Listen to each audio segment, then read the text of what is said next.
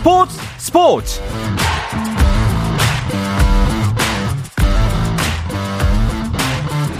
스포츠가 있는 저녁 어떠신가요? 아나운서 남현중입니다. 전국 체전 출장을 간 한성환 아나운서를 대신해서 이번 주 오늘까지 제가 이 시간 함께하고 있습니다. 자 오늘도 이슈들을 살펴보는 스포츠 타임라인으로 출발합니다.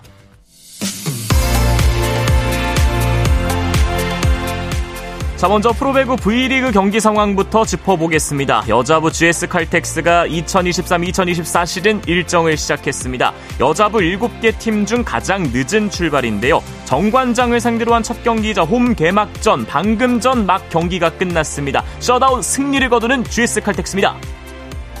자, 남자부 OK금융그룹도 한국전력을 상대로 새 시즌 첫 경기를 치르고 있는데요. 처음으로 외국인 사령탑인 일본의 오기노 감독을 선임해서 관심을 모으고 있는데 이 경기는 현재 4세트 진행 중이고 2대 1로 OK금융그룹이 앞서고 있습니다.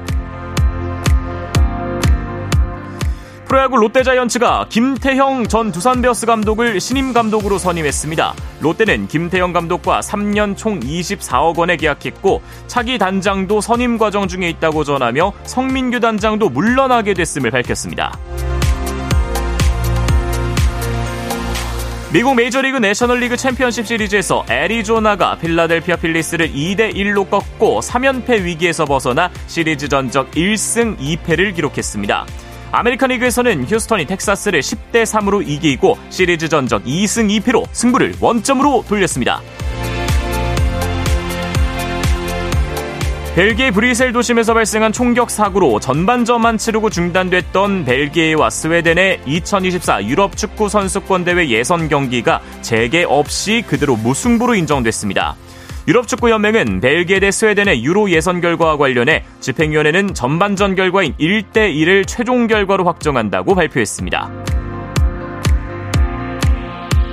국내에서 열린 미국 여자 프로골프 LPGA 투어 BMW 레이디스 챔피언십 둘째 날 이정은이 중간 합계 8언더파를 기록하며 공동 4위로 도약했습니다.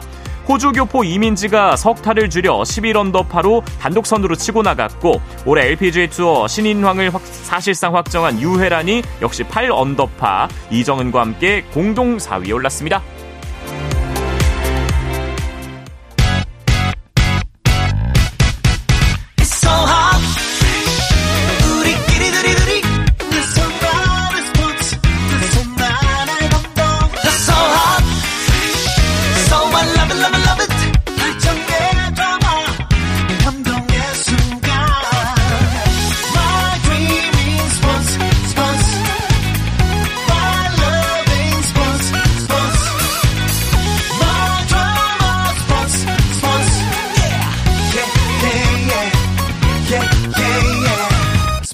스포츠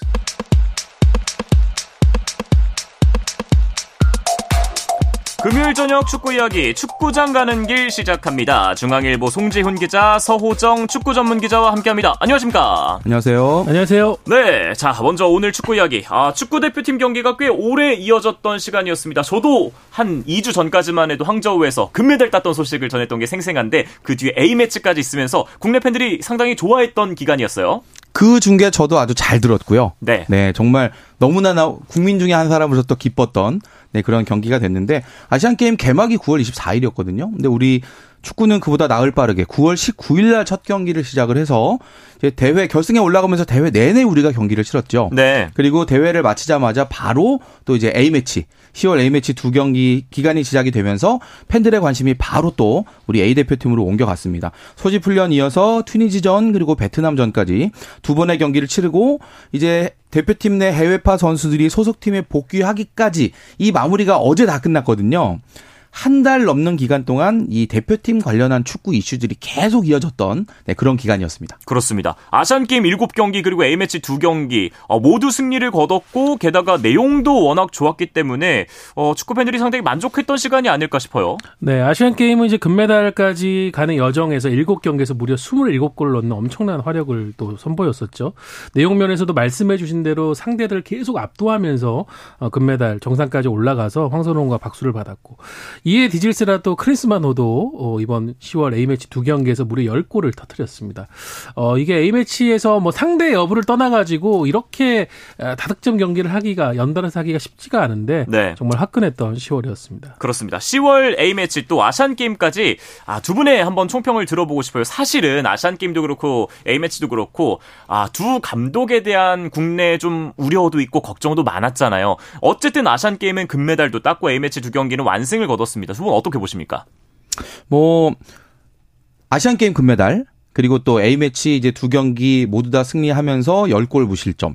사실 그 상대팀 어떤 수준이나 우리 대표팀의 어떤 수준 이런 점들을 감안을 하면 뭐 그럴 만 했던 결과로 보여지기도 하지만 그래도 아시안 게임에서 이렇게 우리가 금메달까지 가는 과정이 결코 쉽지가 않고요. 네. 그리고 A 대표팀도 클린스만호가 3월에 출범해서 이제 이번 달까지 오는 과정이 그 과정이 결국 좋지만은 않았기 때문에 항상 우리가 뭐 어떤 실력만큼의 결과를 내는 건 아니거든요. 그렇죠. 그래서 사실 이런 좋은 결과들 제가 묶어서 좀 정리를 한다면 당연한 결과지만 그럼에도 불구하고 의미가 상당히 크다. 아. 네, 이렇게 정리하겠습니다. 네. 서우정 기자는요. 네. 뭐 송준 기자 얘기해 주신 대로 당연한 우승 금메달 뭐 당연한 승리 이런 거는 없는데 그러니까 저는 이렇게 표현하고 싶습니다. 어, 의심과 야유로 시작했지만 네. 박수로 끝났다. 아. 음. 네, 황선홍 감독도 사실은 많은 불신 과연 아무리 선수가 좋다고 하지만은 이 선수들로 이 멋진 목걸이를 못 깨는 거 아니냐라는 의심 속에서 출발했는데 너무나 압도적이게 이제 금메달로 갔고 네. 크리스만 감독 같은 경우에는 이제 티니전 경기 때 어, 감독 소개 때 6만 관중석에서 야유가 나왔죠. 어떻게 보면 이거는 어, 크리스만 감독의 어떤 행보, 어, 업무에 대한 어떤 태도 어, 이런 부분에 대한 어, 전체적인 축구 팬들의 실망이 반영된 부분이라고 할 수 있겠는데 그런 부분들 어쨌든 두 경기를 치르면서 좀 결과를 통해서 어느 정도는 해소는 된 모습입니다. 네. 특히 저는 이제 베트남전 완승은 어느 정도 예상을 했던 스코어였고 튀니지전을 제가 이제 후반전은 방송하느라 볼 수 없는 상황이었어요. 전반전 보고 나서 0대 0이어서 아휴 이러고 이제 방송 끝나고 나왔는데 결과가 4대 0인 거예요. 그 튀니지조 4대 0은 좀 오 놀라웠어요 후반전이. 사실 튀니지가 만만한 팀이 아니거든요. 그러니까요. 그 우리 카타르 월드컵의 어떤 기억을 여전히 가지고 계시는 청취자분들은 준우승 팀 프랑스를 1대 0으로 이겼던 그 기억을 아마 가지고 계실 텐데 우리가 그래도 객관적인 전력에서 봤을 때 튀니지보다 앞선다라는 건 사실이지만 말씀하신 대로 4대 0 이런 스코어는 사실 예상하지 못했던 그런 성적이기 때문에 더 뭔가 좀 아주 인상적이었던 그런 경기였고요. 뭐 튀니지가 시차 적응이 얼마 뭐 제대로 안 됐다 뭐 이런 등등의 이유를 붙일 수도 있겠지만 객관적으로 봤을 때 튀니지가 못했다보다는 우리가 잘했다. 네. 우리가 가지고 있는 걸 제대로 다 보여줬던 그런 경기가 아닌가 생각합니다. 네. 자 그리고 베트남전은 예상했던 대로 그 완승의 스코어가 나왔고 특히 이제 베트남전 끝나고는 베트남 이 언론도 그렇고 또 국내에 계시는 베트남 분들께서도 많이 찾아왔고 그랬는데 베트남 선수들도 굉장히 기대했던 경기인 만큼 끝나고 손흥민 선수한테 사인을 엄청 많이 받아가더라고요. 네. 이 전체적인 그림 느낌 이런 나온 게 작년에 우리가 이제 브라질을 상대했을 때 그때의 아. 어떤 경기력적인 격차. 네. 아, 우리도 많은 선수들이 world class로 지금 진입을 했다고 하지만 그런 선수들이 대거 모여 있는 브라질 과는 격차가 있구나라는 느낌을 줬는데 마치 한국과 베트남의 경기에서 우리가 브라질이 된 듯한 음. 그런 느낌. 그리고 그때 이제 네이마르 선수에게 쏠렸던 우리 선수들의 반응처럼 베트남 선수들도 손흥민 선수에게 집중하는 그런 모습들. 그러니까 저는 그게 이제 마냥 좋다고만은 생각하지 않아요. 우리가 평가전에서 얻어야 되는 목적 등을 생각한다면은 네. 좀 너무 쉬운 경기 내용이 돼버렸기 때문에 퇴장도 있었으니까요. 네, 퇴장이 나왔을 때 손흥민 선수는 이재성 선수가 가서 퇴장이 아니라고 주심에게 강하게 항변할 정도로 어떻게 보면 저도 얘기하고 싶었습니다. 네, 그러니까요. 그 장면으로 해서 어, 안 그래도 격차가 있는 경기가 더 벌어져 버렸으니까. 그렇긴 하지만은, 아, 그만큼 우리가 아시아에서 절대적인 또 역량과 위치에 있다는 거를 그 경기를 통해서 한번 또 유감없이 보여줬다는 점은, 아, 또 우리의 영향력을 또 만방에 알릴 수 있는 그런 내용이 아니었나 싶습니다. 네, 그래도 뭐 베트남전 어쨌든 퇴장도 당하고 뭐 전력 차가 있으니까 좀 아쉬웠고 그래도 튀니즈전에서 완승을 거둔 건 좀 점수를 줄 수 있을 것 같은데 두 분은 이 클린스만호의 공격력이나 뭐 어떤 부분에서 합격점을 줄 수 있다면 어떤 점이 있을까요? 일단 그 클린스만 감독이 추구하는 그 공격 축구라는 그 타이틀 자체를 그동안 이제 3월 클린스만호 출범한 이후로 우리 선수들이 정확하게 이해하진 못하고 있다라는 느낌이 있었거든요. 네. 그러니까 이게 뭐 선수들이 이해도가 낮은 게 아니라 클린스만 감독이 뭔가 구체적으로 좀 가르쳐 주는 부분이 없었기 때문에 부족했기 때문에 뭔가 아직은 좀 잘 이해하지 못하고 있는 것 같다는 느낌이 있었는데 이번 달 A매치 두 경기를 보면서 아, 같이 손발을 맞추는 사이에 이제 이런 부분의 이해도가 높아졌구나라는 점 확인할 수 있었고 이제 경기별로 보면 트니지전 같은 경우는 이제 우리가 손흥민이라는 어떤 그런 큰 버팀목이 없을 때 과연 경기를 어떻게 풀어갈 것인가. 아, 이강인이라는 그런 대체제가 있구나라는 네. 플랜 B를 찾아냈다는 점에서 음. 상당히 의미가 있는 경기였고 베트남전 같은 경우는 반대로 이 손흥민과 이강인이라는 이 아주 중요한 두 개의 기둥을 같이 세우는 경기에서 과연 어떻게 해야 잘 풀어갈 수 있을까에 대한 또 다른 해법을 찾은 그런 경기였다라는 생각이 드네요. 네. 근데 이제 어, 그동안 이제 벤투 감독에 익숙했던 국내 팬들 입장에서는 벤투 감독 부임할 때부터 나는 빌드업 축구 할 거다. 만들어가는 축구 할 거다. 이렇게 얘기를 했는데 클린스만 감독은 이기는 자신감이 중요하다. winning mentality가 중요하다. 이렇게 얘기하니까 전술적으로 아, 클린스만 감독이 대체 어떤 축구를 하겠다는 거지? 궁금해 하시는 분들이 아직도 많아요. 어떻게 좀 간략하게 표현할 수가 있을까요? 거의 두 감독은 대척점에 있죠. 벤투 네. 감독은 자신이 가고자 하는 방향 안에서 확실한 방법론을 선수들한테 제시하고 그 방법론도 선수들이 다 설득할 만큼 굉장히 디테일했습니다. 그러다 보니까 선수들이 뭐 결과가 나오지 않고 또 빌드업에 너무 집중하는 거 아니, 너무 천착하는 거 아니냐는 지적이 나올 때도 선수들이 지지하는 모습. 크리스만 감독은 또 반대예요. 굉장히 좋은 분위기를 만들어주고 또 선수들이 어, 선수들과의 커뮤니케이션을 통해 가지고 지금 선수들이 원하는 부분이 어떤 것인지 그게 어떤 전술적인 부분에 대한 대한 선수들의 역할에 어, 요구가 될 수도 있고 혹은 손흥민 선수처럼 몸 상태에 대한 면밀한 체크를 통해 가지고 휴식을 네. 줘야 되는 건지 이런 부분들이 잘 이루어지다 보니까 또 선수들이 크리스만 감독이 주는 어떤 그 자율적인 분위기에 상당히 만족하면서 거기에 부응하기 위한 노력들을 또 많이 하는 것 같거든요. 네. 그러니까 과연 어떤 축구가 맞는 축구냐라고 얘기한다고 뭐 딱 가릴 수는 없을 것 같아요. 그러니까 벤투 감독의 축구는 이런 면에서 굉장히 매력적이고 크리스만 감독의 축구는 이런 면에서 선수들이 또 매력을 느끼는 부분인데 어쨌든 그 부분에 대해 선수들이 잘 화답을 한 이번 10월이었다. 네. 크리스만 감독이 그 이전에는 사실은 완전체라고 할 수 있는 부분에서 계속 삐걱거리는 게 있었거든요. 어떤 선수가 빠지고 어떤 선수가 나오지 못하고 이런 상황에서 이번에는 제대로 완전체를 한번 꾸렸는데 그 효과는 확실히 좀 나왔던 것 네. 같습니다. 네. 뭐 그동안 사실 비판 여론이 많았는데 선수들 내부 분위기는 그 어느 때보다도 좋다고 그러고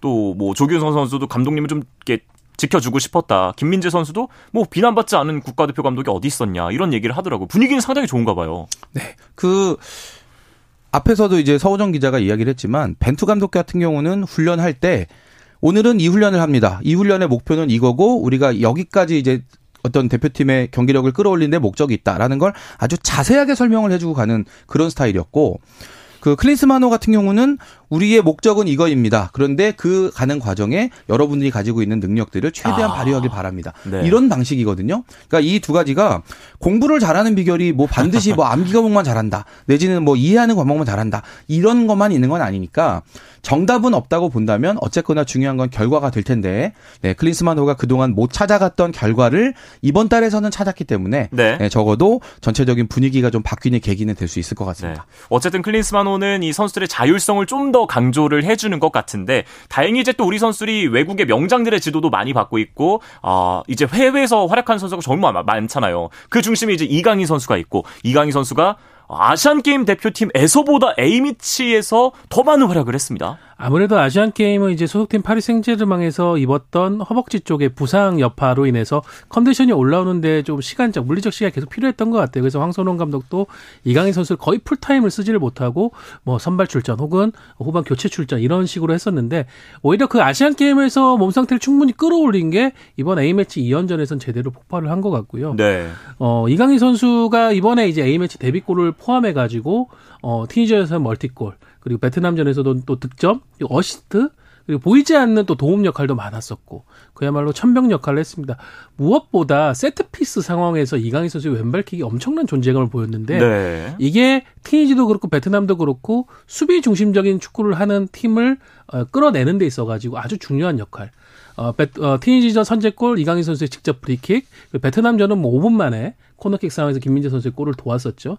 이런 걸 볼 때 아, 이강인 선수가 앞으로 우리가 조금 버거워했었던 그런 수비 중심 전략을 펼치는 팀을 상대로 하는 중요한 황금 열쇠가 될수 네. 있겠다. 네. 그런 느낌을 줬습니다. 당장 이제 다가와 있는 큰 대회가 아시안컵인데 아시안컵 초반에는 아무래도 우리보다 약팀들을 만나게 될 것이고 수비 축구를 할 텐데 이강인 선수 역할이 굉장히 중요해지겠어요. 네, 사실은 우리 축구 대표팀이 전임자 벤투 감독 시절서부터 해서 손흥민 선수에게 많이 좀 의존하는 그런 스타일의 전술이었잖아요. 네. 그래서 사실은 그렇다 보니까 손흥민 선수는 아파도 뛰고 다쳐도 뛰고 안면 골절을 당해도 마스크 쓰고 뛰어야 되는 맞아요. 그런 좀 어려움이 있었는데 이제는 이강인이라는 새로운 어떤 대체제 내지는 보완제가 아주 상당히 든든한 몫을 해주면서 상대 입장에서는 무조건 손흥민만 막아서는 안 되는 이강인 선수도 막아야 되고 손흥민도 막아야 되고 둘 중에 누구에게 볼이 갈까에 대한 고민을 해야 되기 때문에 그 경기 중에 이제 중계하실 때도 이제 그런 멘트를 제가 들었던 기억이 나는데 이제 프리킥 할 때 이 두 선수가 나란히 서 있는 그 장면 아 정말 저는 소름 돋았어요. 네.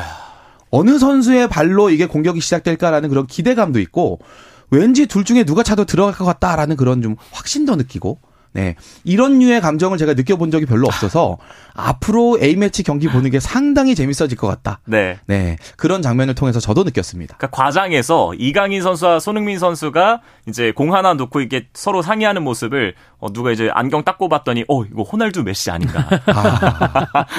과장입니다. 그렇죠. 앞으로 그 사진들 아마 네. 많이 남을 것 같아요. 네. 손흥민 네. 선수가 A매치에서 프리킥으로 3경기 연속골 넣은 게 불과 1년 전이거든요. 네. 근데 지금 또 이강인 선수가 세트피스에서 어, 주전 키커로 나서지만 또 그 역량을 또 받침해 줄 수 있는 다른 또 오른발 키커가 있다는 것도 정말 얘기해 주신 대로 매력적인 요소입니다. 그렇습니다. 자, 이제 다만 이제 클린스만 감독의 세부 전술에서는 아직도 물음표가 좀 남아 있다는 평이 있어요. 어떻게 보십니까? 그 클린스만 감독이 추구하는 이제 공격 축구가 제가 앞에서도 말씀드렸지만 큰 틀의 방향성을 제시하는데 세부적인 부분들은 이제 각 선수들의 어떤 장점, 특징 이런 부분에 좀 의존한다는 그런 이제 스타일이 있거든요. 네. 이런 방식은 경기가 잘 풀릴 때는 정말 선수들끼리 서로 시너지를 만들어내면서 아주 좋게 갈 수도 있는데 잘 풀리지 않을 때 그럴 때는 아, 이런 상황에서는 이렇게 해야 돼라는 구체적인 지시가 나오지 않을 때 선수들이 먼저 흔들릴 수도 있는 그런 단점이 있는 축구예요. 예를 들어서 우리가 아시안컵 본선 토너먼트 하고 있을 때 먼저 한 골을 내주고 0대 1로 쫓 쫓겨가는 쫓아가는 그런 상황에서 이제 상대가 많이 밀집하거나 네. 이런 상황일 때 어떤 변화를 줘서 어떻게 흐름을 바꿔야 되느냐 아직 이런 부분까지는 우리가 보지를 못했거든요. 예. 네, 이런 부분에 대한 해법도 가급적이면 아시안컵 가기 전까지는 좀 보고 갈 기회가 있었으면 좋겠네요. 네. 자 이제 아시안컵 이전에 있는 우리 A 매치가 어, 팬들 입장에선 굉장히 다행히 또 다음 달에 바로 또 이 선수들을 만나볼 수가 있게 됐네요. 네, 머지않아서 곧바로 또 이 10월의 즐거움을 이어갈 수 있는데 근데 11월 경기들은 성 격이 좀 다릅니다. 이제는 실전입니다. 지면 안 되죠. 예, 월드컵 아시아 2차 예선. 그러니까 뭐 이제 최종 예선만큼의 그런 긴장감은 아니지만은 이건 역시도 중요한 과정이고 반드시 얘기해 주신 대로 성과를 내야 되는 경기거든요. 우선 국내에서 싱가포르를 상대로 예, 첫 경기를 치르고요. 그다음에 중국 원정을 떠납니다. 네. 그런 긴장감을 또 선수들이 실제로 잘 이겨내는 모습도 보여줘야 2023년에 클린스만호의 어떤 항해가 무사히 마무리될 것 같습니다. 그렇습니다. 11월 16일 싱가포르와의 홈 경기가 있고 또 21일 중국 원정을 떠나는 우리 대표팀 아, 그 경기에서 또 더 나아진 더 발전한 선수들의 모습을 기대해 볼 수 있을 것 같습니다. 자, 그리고 이제 이거를 잘 치른 다음에 아시안컵 우승이라는 정말 오래된 수건을 풀어야 되는데 사실 이 팬들 입장에서는 와, 이 정도 선수 이름값, 이 정도 전성기면은 우승해야 되는 거 아니냐. 자신감이 있거든요. 사실 이 한국 축구의 가장 큰 과제는 뭐 2026년 북중미 월드컵이 되겠지만 이제 북중미 월드컵 같은 경우는 사실 본선에 오르는 과정이 훨씬 쉬워졌거든요. 그렇죠. 네, 본선 진출국이 이제 48개 나라가 되면서 이제 아시아에 배정된 티켓도 이제 4.5장에서 8.5장으로 늘어났으니까 이렇게 되면 우리가 예선 탈락을 걱정할 정도는 아니다라는 결론에 도달하게 된다면 사실 어떻게 보면 아시안컵에서는 그럼 어떨까라는 이제 그 질문이 우리에게 좀 더 피부에 와닿을 수도 있을 것 같은데 말씀하셨지만 손흥민 김민재 이강인. 이름만 들어도 고개가 끄덕여지는 우리가 이른바 world class라고 분류할 수 있는 선수를 3명이나 보유하고 우리가 A매치 경기를 했던 적이 과연 있었던가. 네. 이걸 생각해 본다면 뭐 어떤 상황에서든 상대가 아무리 강할지라도 우리는 우리가 가진 걸 다 보여준다면 뭐 우승에 도전해 볼 수 있는 전력이 아닌가라고 충분히 말해 볼 만한 팀이 된 것 같습니다. 네. 게다가 지금 이제 K리그 수준도 많이 올라왔고 곧 이어서 이제 K리그가 굉장히 뜨거워지는데요. K리그 얘기를 좀 해보겠습니다. 잠시 후에 돌아와서 나눠보겠습니다.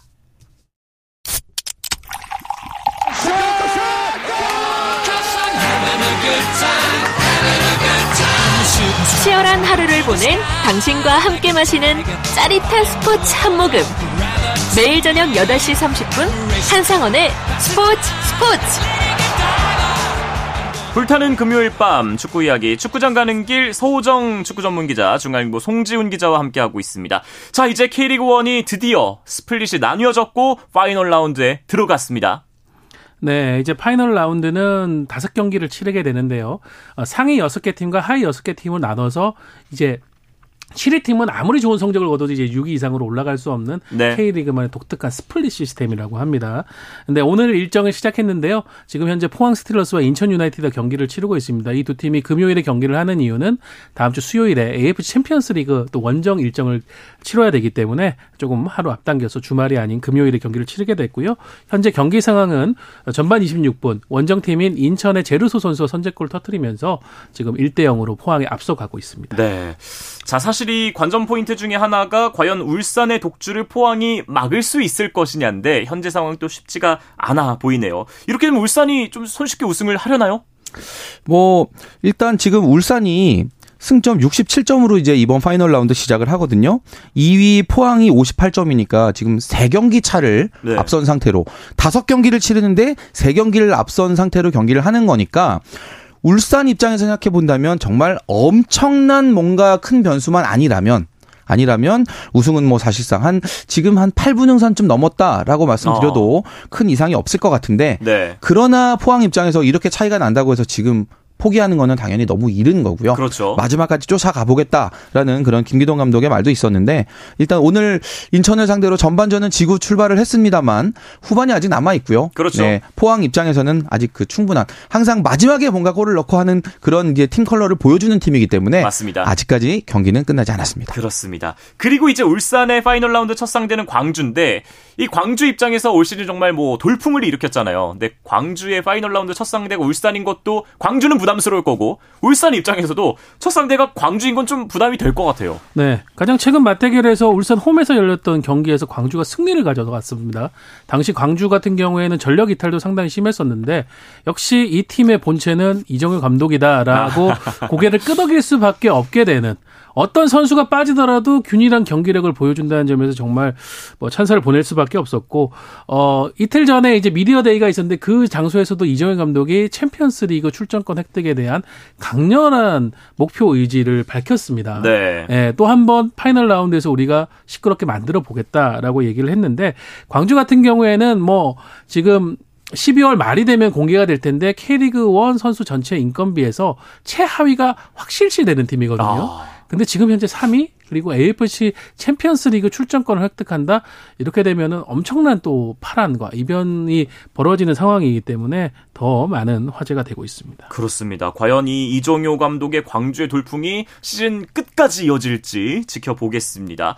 자, 그리고 이제 남은 대진이 전북 대 대구인데 승점이 같고 이제 다득점에서 전북이 조금 앞서 있습니다. 어쨌든 이 아시아 챔피언스 리그에 진출하기 위해서는 4위, 3위까지는 해야 되는 상황이니까 두 팀 모두 이제 물러나지 않겠어요. 대구가 올 시즌에 전북과의 맞대결에서 2승 1패로 조금 앞서 있거든요.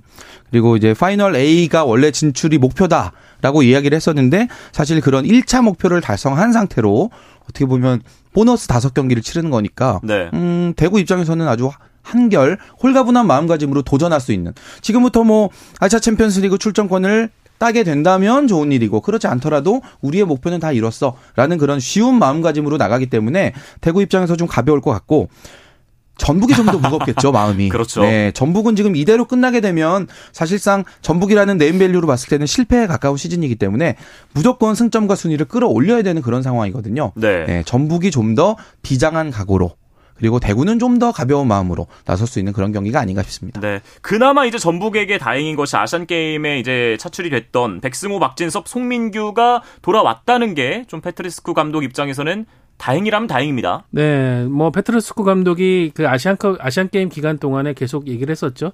지금 부상자 포함해서 다섯 명의 선수들 주전 선수들이 빠져 있는 이런 상황에서 경기를 하는 건 나도 감독 경험에서 처음이다라는 얘기를 했었는데 이제 그 얘기는 어, 페트르스쿠 감독도 앞으로의 일정에서는 할 수 없게 됐고요.